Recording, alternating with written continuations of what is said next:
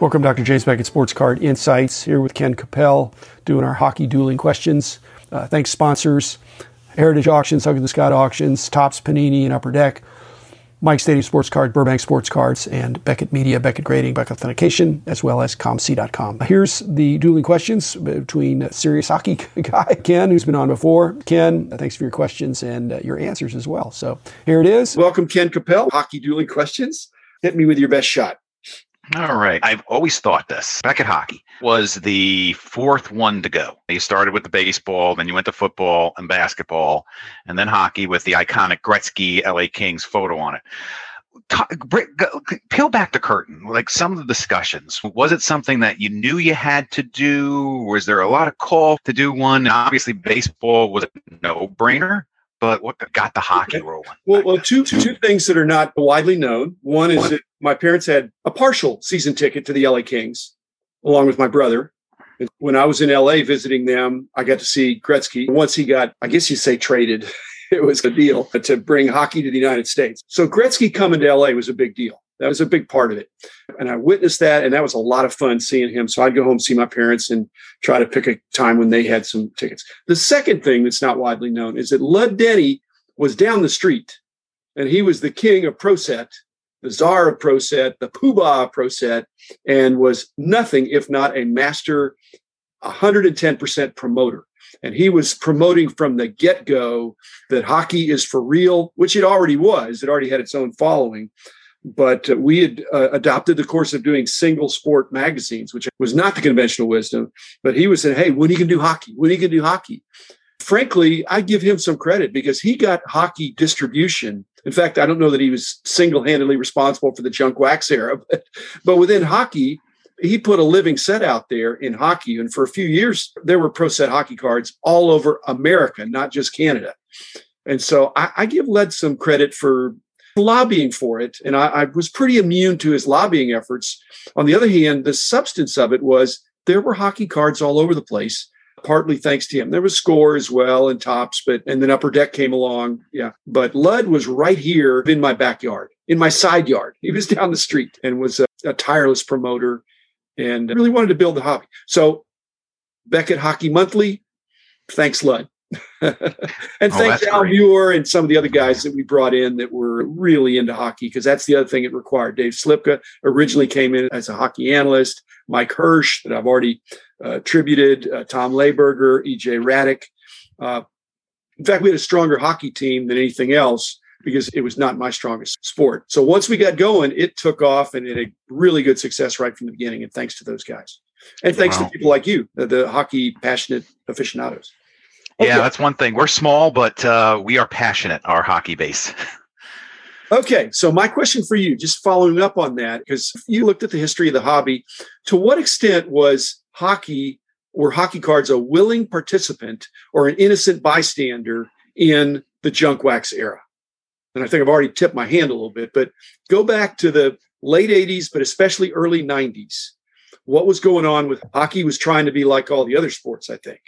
It's not. Yeah. But what's oh, it, it, it, yeah, I think a lot of it was right around the time where Gretzky came to America. That was the big thing. I put that as the big shift because now suddenly you had the number one hockey player at the time, and I agree, the number one all time player, suddenly now in a U.S. city that you know, was not anything hockey wise. LA, not even a hockey town in terms of cold weather. You think of Minnesota or those colder cities, and then to have sh- play, people in shorts playing hockey yeah, on a beach. So I think really turned it on. And then it was right in that time with ProSet. ProSet laid it out to your point, the master promoter there, getting it out there. And, and ProSet at the time, when I first started collecting them, I was like, wow, these were different. They just look different. And the, the, chase element with all the errors, that was something that also got that out there. And then they had that elusive Stanley Cup, which was the, the which to this day, I'm still looking for one, still trying to buy. So I think it was the perfect storm in that everything rolled in at one time and then Gretzky setting that off was like the thing. They got swept up in it, you're saying? So if they're if Gretzky stays in uh, Edmonton, then is not emergent in the US as much, and maybe mm-hmm. production doesn't shoot through the roof, and maybe Lud's not as interested in a license. So I would think so. Yeah. Just look at that Topps card of Gretzky with the LA Kings jersey. To this day, people right. want that card. Absolutely. Okay, your turn for me. Vintage cards, pre Upper Deck days, pre Junk Wax era. Let's say you either had O-Pee-Chee or you had Topps. And Gretzky is an example where you've got two rookie cards of Gretzky. Now, when you look at today, and I looked at McDavid, Crosby, Ovechkin, and MacKinnon. Between Crosby, Ovechkin, MacKinnon, and McDavid, you've got anywhere from 18 to 27 different rookie cards. Do you think that's oversaturation? Because when there was only two made, how many could there have realistically been out there? As opposed to when you add up all the print runs for the MacKinnon or McDavid at 21 and 27, there's a lot more out there. And I know it's choice and I'm a young guns person. That's where I go. But even that, there's those are not serial numbered. There's more than that in some of these other sports. I probably am a purist and similar to you in the sense that I think two seems short and 21 or 27 seems long. But some of these other sports have far more than that. When it's confusing, if somebody's got so many rookie cards, I don't like that as well. It's extra complicated. I don't like things to be extra complicated. I want to be extra simple. And the Gretzky example, there are two cards that are from actually close at hand you can detect which one is which even from the front i think just on the kind of the matte finish. But uh, they're very similar. They look at different cardstock and different cutting. But these other many brands and even with one licensee if it's just upper deck they're still cranking out a whole bunch of different sub brands i'm in agreement with you. I'd like to see some consolidation but i don't know it's going to happen because that's what drives the products in many cases. And they've got to make their guarantee. I don't think we're getting a vote on that. And and this year's collector is trying to get the, the latest guy. And if there are more choices, there are more choices. I just think there's a book paradox of choice. When there's too many choices, consumers throw up their hands. So there's an optimum, and I think it's in between. I watch a lot of videos, and there are a lot of products, O-Pee-Chee, Chrome, O-Pee-Chee, you know, Platinum, and then Aurora, where they breeze right through the rookies. It's, oh, big deal, a rookie card. Unless you get closer than arm's length, they look the same, a paper version versus a Chrome version. It's a subtle difference to a non, but to a serious collector, they, they know which one to pick. I've played some backyard kind of things, and I'm not a good skater. But I've played a lot more basketball, baseball, and, and football. So when something happens that's bad in baseball, basketball, and football, I know whose fault it. Somebody scores mm-hmm. a touchdown. Uh, I can see who didn't do their job. I can't do that as well in hockey. And so part of the understanding of knowing who to buy, who to collect in hockey is knowing who the better players are.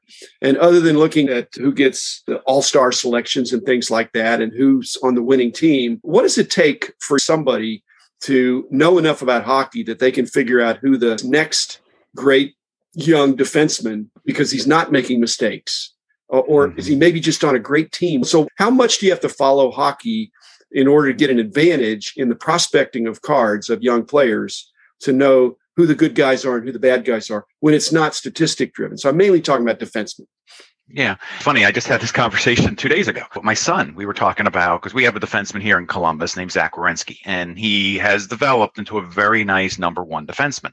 The question is, what's after Zach? It's a bunch of threes and fours back there. Not to slight anybody, but they're just not where they need to be. How do you know that? They're out of position? They're, they're yes. To, yeah. Handle the puck very well or That's yeah, uh, you could tell uh, they don't want to shoot. A lot of times they they don't want to shoot the puck from where they are. They're looking to pass. When you get a kid that's out in Colorado, first of all, when you watch a game, and I'm a lot like you, where I sort cards during games and I, I sometimes multitask, I hear his name all game long. And growing up in New York, same thing was with Denis Potvin. You heard his name all game long. That is one of the differences. When you don't hear something, they've disappeared. And then when you watch the replays and you can see, because I do the same thing, I'm like, whose fault was that? What happened there? Was it the goalie's fault or did the defense kind of sell him out? On that one. And you can look and see the defenseman rushed a little bit. They didn't take their time. They didn't clear the puck and they wound up giving it away. And in today's NHL, you give the puck away in your end, a good percentage of the time it's in the back of the net five seconds later. So you have to really look for that. But when you're seeing the guy up ice, in the passing, when he's quarterbacking the power play, also when they're out there in all situations too. You don't right. want a specialist. If you got someone that's just quarterbacking your power play, they're very one dimensional. You want the guy out there that the coach looks down the line and says, I want you on penalty kill, five on five, and power play. Yeah. Those are the guys that you want. And then now, even with this three on three overtime, that's the other thing. And that's where you're hearing these guys' names. That's where Werenski, that's where Cale Makar, those are where those guys are out there and their names, they're one of the faces of the franchise, like the old days when Ray Bourque was out and Denis Potvin and Al, McG- Al MacInnis and his 110 mile an hour slap shot. I just I have the dilemma of Paul Coffey and Grant Fuhr in their Oilers days. How good did you have to be as a goalie when the puck was always in the offensive zone with Gretzky and Messier and uh, Jari Kurri and those guys? And so Coffey just had to get it up to him. And he, he really just was another winger. But anyway, so I just think it's trickier in hockey. That's my sense. I think you're confirming that. But the sports card insight is I don't think I pretend to know more than I do. If you're really not that up on hockey, at least to know who the big names are. Graded. I've always heard the graded card, it's the best of the best. The card can have thousands, millions, hundreds of thousands, whatever the number is of cards. Now, the best of the best get graded because I'm looking at some stuff here, and, and you said you always want to try to get the ones that maybe haven't peaked yet. Yeah. And I'm looking at with the grading, it's like maybe it's the pandemic, maybe it's what's going on in the world right now. But when you look at the amount of cards that are being graded today, of the newer cards, example, Connor McDavid, because I have a Young Guns 9.5. There is over 7,000 9.5 Connor McDavids out there. And you look at Sidney Crosby, which is a 10 year earlier card, he's only got about 2,000, 2,200 to be exact. But yet they sell for about the same and they're valued about the same. Is that just a statistical anomaly or is that something with, with, the way things are now that's the way it's going the operative word is now and it's not necessarily the way it's going it's the way it is right now but the analytics and card ladder guys i know do this is that if the if a Crosby 9.5 doubles in price for one of his one of his cards, the nine version of that is probably shortly thereafter going to move up a little bit too, and so they play those uh, ratio games. But what you're talking about is the way it is now, and this has happened forever in the hobby. Is that the rules of economics? can be bent, maybe even broken for a while.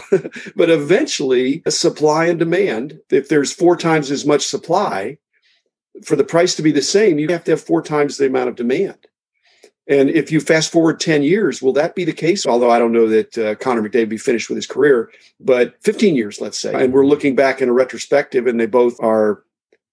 Actually, that's my next question for you about the Mount Rushmore of hockey. And I, I think both those guys are not in the top four, but they're very close. And McDavid, if he keeps going. So, yeah, that's the way it is. And your analytics point out there's an opportunity for an adjustment there. Because if it looks out of whack to you right now, but you're looking at it in a way that others aren't looking at it yet, but eventually, I think with what GemRate is doing, there's going to be more and more publishing of these relative pop report numbers that are going to point out these anomalies. And they never seem to say that card must be overvalued. They always say the other one must be undervalued. So I think analytics win in the end, but they don't always win today. So keep going on the analytics, but it's like shorting a stock. It's going to mm-hmm. go down when you're shorting a stock. It has to go down during the, the, the strike period or whatever. And those adjustments don't always happen immediately. So. Yeah it got me thinking when a, a, very good friend of mine, we were talking about SP Authentic and Upper Deck Young Guns. And he is an SP Authentic, I'm an Upper Deck Young Gun. And take Crosby, Ovechkin, and McDavid out of the conversation. But everybody else, their Young Guns are close to or more than the SP Authentic. And those are numbered to 999 and Young Guns aren't. And I know it's what people like. But at the same point, he was like, "Boy, I think I've been collecting the wrong set all these years. I should have done what you did. We'll go to the Young Guns." But if if it depends on how many people think that. And right now it's a certain way, but there's no assurance that a year from now, five years from now, it couldn't flip.